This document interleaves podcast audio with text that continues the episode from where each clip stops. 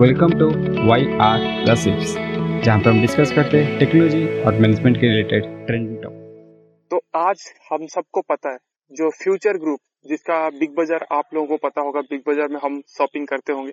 Big बाज़ार को जो बेचने वाली बात थी, जिसमें अमेजोन और रिलायंस इंडस्ट्रीज़ दोनों फंसे हुए थे, आज उसका रिज़ल्ट निकल के आया। सुप्रीम कोर्ट में अमेजोन को उसका विनर घोषित किया गया और रिलायंस इंडस्ट्रीज़ को इस बिज़नेस से हटने के लिए बोला गया। तो इस, ये सब क्यों हुआ? तो इसके पीछे क्या रीजन अमेजोन और रिलायंस इंडस्ट्रीज़ के बीच में क्यों कॉन्फ्लिक्ट हुआ इस फ्यूचर ग्रुप को लेके? तो जैसे कि हम सभी लोगों को पता है कि इंडिया का जो रिटेल सेक्टर है, वो बहुत ही ज़्यादा अनऑर्गेनाइज है। मतलब एक गली में एक दो दुकान है और दो से ज़्यादा भी कई कई बड़े बड़े गली में होते या फिर एक टावर होता है या फिर एक सिटी होता है। तो सिटी में वन थाउज़ेंड टेन थाउज़ेंड बहुत जितना बड़ी सिटी में जाओगे, उतना ज़्यादा दुकान और उतना कॉम्पिटेटिव प्लेस होता है। लेकिन अभी भी तुम देखोगे रोहित तो इस सेक्टर में इतना बड़ा सेक्टर है ट्रिलियन डॉलर का एक सेक्टर है। लेकिन अभी भी इस सेक्टर में तुम किसी को मार्केट लीडर नहीं बोल सकते, जो कि रिटेल सेक्टर है मतलब जो ऑफलाइन वाला सेगमेंट है। तो जियो एक्चुअली उसमें घुसने का ट्राई कर रहा था। लेकिन अमेजन को भी ये पता था कि जियो उसमें घुसने वाला है, जियो का इसका प्लानिंग चल रहा है। तो उसने पहले से बहुत ही स्मार्ट दाव खेला था।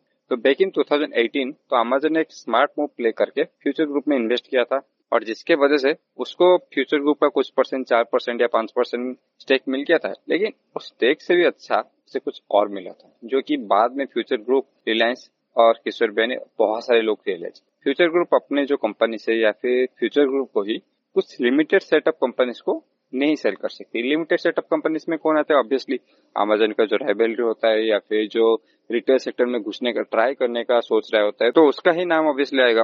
तो इसमें कोई डाउट नहीं कि उसमें रिलायंस का एक नाम ऑलरेडी था। पर रिलायंस ने जब ये डील किया कि वो Future Enterprise Future Retail Future और फ्यूचर ग्रुप के बाकी दो कंपनीज़ को खरीदना चाहता है ट्वेंटी फोर थाउज़ेंड करोड़ में तो अमेजन ने वहाँ पे एक केस रेज किया या फिर एक कॉन्फ्लिक्ट रेज किया कि हमने ये डील किया था हमने यहाँ पे क्लॉज रखा था और तुम इस क्लॉज को वायोलेट कर रहे हो। अगर ऐसा कोई बिज़नेस के बीच में कभी भी ऐसे फाइट्स होता है या फिर जैसे कॉन्फ्लिक्ट होते हैं तो जनरली आर्बिट्रेशन कोर्ट में जाते हैं। हमारे जो भी ऑडियंस है, उनके लिए मैं बता देता हूँ कि आर्बिट्रेशन कोर्ट होता है कोर्ट तो हम सबको पता है supreme court high court regional court arbitration court होता है देखिए बिज़नेस जो है, वो बहुत ही टाइम सेंसिटिव चीज़ है। अगर किसी भी चीज़ में ज़्यादा टाइम लिया जाए, क्योंकि हम देखते हैं कि हमारे यहाँ पे जो कोर्ट केस चलता है कुछ कुछ केस तो मतलब नॉर्मल केस भी 11 साल 12 साल तक चला जाता है। और नॉर्मल केस में केस जो एवरेज टाइम होता है, वो तीन या चार साल में क्लोज होता है। तीन या चार साल में एक कंपनी स्टार्ट होके उसका एंड भी हो सकता है। और वैसे केस अगर तीन या चार साल चल गया तो तो खत्म बात। और कुछ नहीं है उसमें देखने के लिए। कंपनी ही डूब गया। तो आर्बिट्रेशन कोर्ट होता क्या है कि वो जो डिसीज़न मेकिंग प्रोसेस है, वो बहुत ही फास्ट कर देता है। वो जनरली तीन या चार महीने मैक्स टू मैक्स टाइम में एक डिसीज़न दे देता है और जिसको लेकर वो डिसीज़न को आप आगे चैलेंज भी कर सकते हैं। लेकिन बहुत सारी कंपनी उसमें ही एग्री कर जाते हैं क्योंकि एक स्टैंडर्ड होता है बिज़नेस का एक स्टैंडर्ड होता है तो आर्बिट्रेशन कोर्ट वो स्टैंडर्ड सेट करता है। सिंगापुर आर्बिट्रेशन कोर्ट ने जब अमेजन ने अप्लाई किया या फिर अपील किया तो कोर्ट ने देखा कि हाँ ये क्लॉज में तो लिखा हुआ है और रिलायंस यहाँ पे वायोलेट कर रहा है। तो उसने अमेजन के पक्ष में फैसला दिया। तब किशोर बयानी और रिलायंस मिलके उस चीज़ को सुप्रीम कोर्ट में अपील की कि कि जो सिंगापुर आर्बिट्रेशन कोर्ट का जो फैसला है, वो इंडिया में लागू नहीं होगा। उस, वो वहाँ पे बहुत ज़्यादा कोरोना वायरस के कारण ये डिले चल रहा था, उसके बेस में रिलायंस ने फ्यूचर ग्रुप से बहुत ज़्यादा चीज़ ऑर्डर भी किया ताकि वो एटलीस्ट सर्वाइव कर पाए। और आज फाइनली वो फैसला आ गया कि वो डिसीज़न जो है आर्बिट्रेशन कोर्ट का जो डिसीज़न है, वो माना जाएगा। तो यहाँ पे कौन सही है, कौन गलत है, ये चीज़ हमें जानना ज़रूरत है। तो अगर लॉ के हिसाब से देखे रूल के हिसाब से देखे तो अमेजन सही है। उसने ऐसा दाव खेल दिया था जिसके बारे में फ्यूचर ग्रुप का किसी को भी कुछ आइडिया नहीं था कि ये आगे जाके उनके लिए प्रॉब्लम बन सकता है। अगर एथिक्स या फिर मोरालिटी के हिसाब से देखे तो अमेजन यहाँ पे गलत है और रिलायंस है। क्योंकि रिलायंस मानता हूँ, दोनों अमेजन और रिलायंस रिटेल सेक्टर इतना बड़ा है कि उसमें अपना दबदबा कायम करना चाहते हैं। तो इसीलिए वो बहुत ही ज़्यादा पैसा इन्वेस्ट कर रहे हैं, बहुत ही ज़्यादा अपना सप्लाई चेन रोबस्ट करने का ट्राई कर रहे हैं, बहुत ज़्यादा वेयर हाउस बना रहे बहुत ज़्यादा कस्टमर एक्विजिशन कर रहे तो उसके लिए जो ये फ्यूचर ग्रुप या फिर जो बिग बाज़ार वाला डील था, वो बहुत ही क्रुशियल था। तो दोनों ट्राई कर रहे थे इसको हथियाने का या फिर अपने कब्जे में लेने का। लेकिन जो अमेजन ने किया है अमेजन ने 2018 में इन्वेस्ट कर दिया है इसमें। लेकिन अभी तो ऐसा कुछ सिग्निफिकेंट इम्प्रूवमेंट नहीं किया है अमेजन ने। अमेजन बस एक्वायर करके रख दिया है कि रिलायंस इस फ़ील्ड में इसको यूज़ ना करे। तो अमेजन का मोटो यहाँ पे कुछ अलग ही अभी तक नज़र आ रहा है। हाँ अगर इस चीज़ के बाद अगर अमेजन का मोटो चेंज हो या फिर फ्यूचर ग्रुप अच्छा ग्रो करता है then it's well and good हमें कोई प्रॉब्लम नहीं है, क्योंकि सबका फॉलो होना चाहिए। हाँ बस इंडियन कंपनी वो थोड़ा बुरा लगेगा, लेकिन अगर रिलायंस होता है तो रिलायंस का मोटो ये था कि अपने बिज़नेस के साथ साथ एक डूबते हुए बिज़नेस को भी रिवाइव करना, जो कि यहाँ पे अमेजन का मोटो नहीं नज़र आ रहा है। इसमें अगर चीज़ बोले तो क्या, किसका लॉस है यहाँ पे? अमेजन का लॉस है? अमेजन का तो लॉस में ही नहीं, क्योंकि वो कैसे जीत चुका है। तो अभी दो चीज़ें हैं। एक है रिलायंस और दूसरा है फ्यूचर रिटेल तो किसका लॉस होने वाला है? अगर मेरा ओपिनियन में बताऊँ तो मुझे लगता है कि फ्यूचर ग्रुप का बहुत ज़्यादा लॉस होने वाला है, क्योंकि उनको ज़रूरत था रिलायंस का। रिलायंस को अगर फ्यूचर ग्रुप नहीं मिलता है तो किसी न किसी तरह से अपना एक रोबो सिस्टम बना लेगा और रिलायंस रिटेल अभी इतना तेज़ी से ग्रो कर रहा है और थोड़ा तेज़ी से ग्रो करने में उसे कोई प्रॉब्लम नहीं है, क्योंकि उसके पास वो चौबीस हज़ार करोड़ एक्स्ट्रा आ जाएँगे ना, वो अच्छे से ग्रो कर लेगा या फिर किसी दूसरे कंपनी को एक्वायर कर लेगा। लेकिन अभी फ्यूचर ग्रुप के लिए प्रॉब्लम ये होगा कि अगर वो लिस्ट में से किसी भी कंपनी को नहीं बेच सकता तो किसको बेचेगा और किस तरह से बेचेगा? इतना बड़ा इन्वेस्टमेंट वहाँ पे कौन करेगा? आगे जाके हमें ये देखना पड़ेगा कि कंपनी सरवाइव कर पाती है भी या नहीं।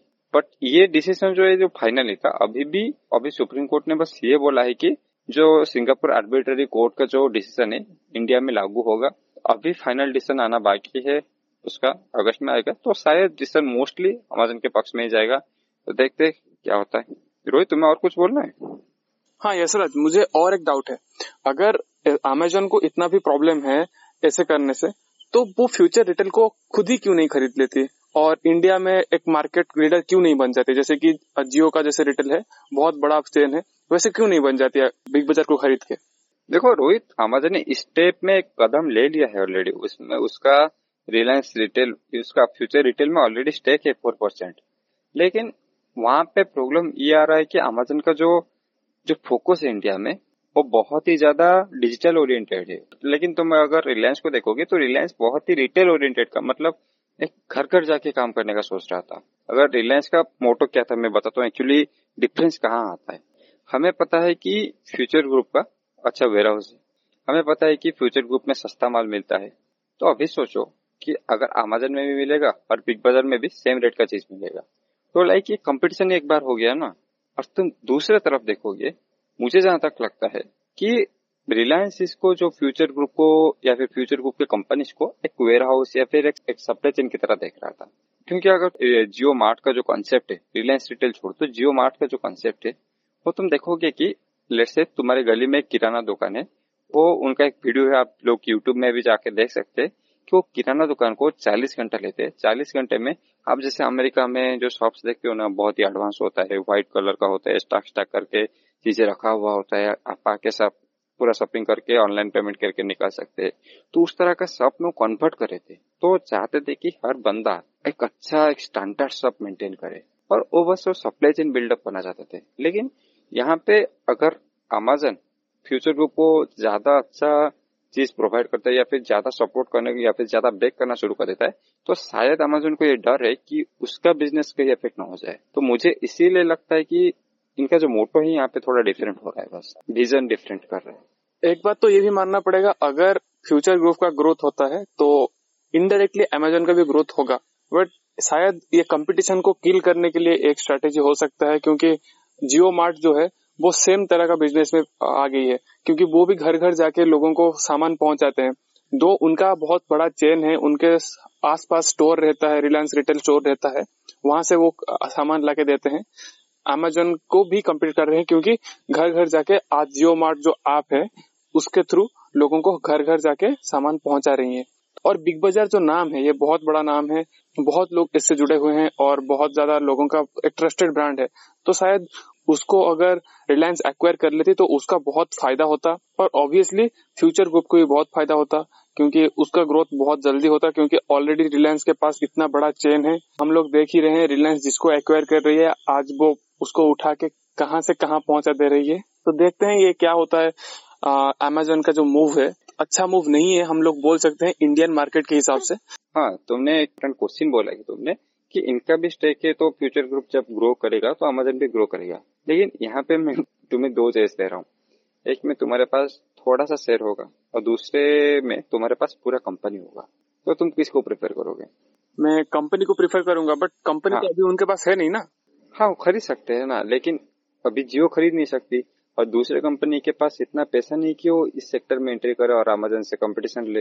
जियो में ही वो एक दलेरी था कि वो आके अमेजन से कम्पीट कर सके। और एक चीज़ तुमने बोला कि जो जॉब लॉसेस पॉलिसी या फिर एम्प्लॉयबिलिटी वो सबसे क्रिटिकल पॉइंट है। क्योंकि अगर तुम देखोगे तो फ्यूचर ग्रुप लगभग बारह हज़ार एम्प्लॉय को जॉब देता है।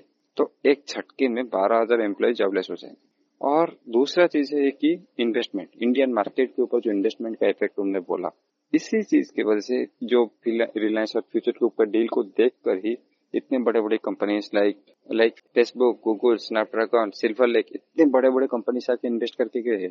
तो अभी अगर वो देखेंगे कि रिलायंस एक डील कन्वर्ट नहीं कर पा रहा है अपने ही कंट्री में तो उनका जो ट्रस्ट है वो उठ जाएगा रिलायंस से या फिर इंडियन मार्केट से, और की जो फॉरेन मनी था, वो इतना ज़्यादा इन्वेस्ट हो रहा था, वो सडनली आना बंद हो जाएगा या फिर कुछ लोग निकालना भी शुरू कर देंगे। क्योंकि उनका जो गवर्नमेंट पे ट्रस्ट या फिर जो लॉ में जो ट्रस्ट था, वो भी नहीं रहेगा शायद, मुझे ऐसा लगता है।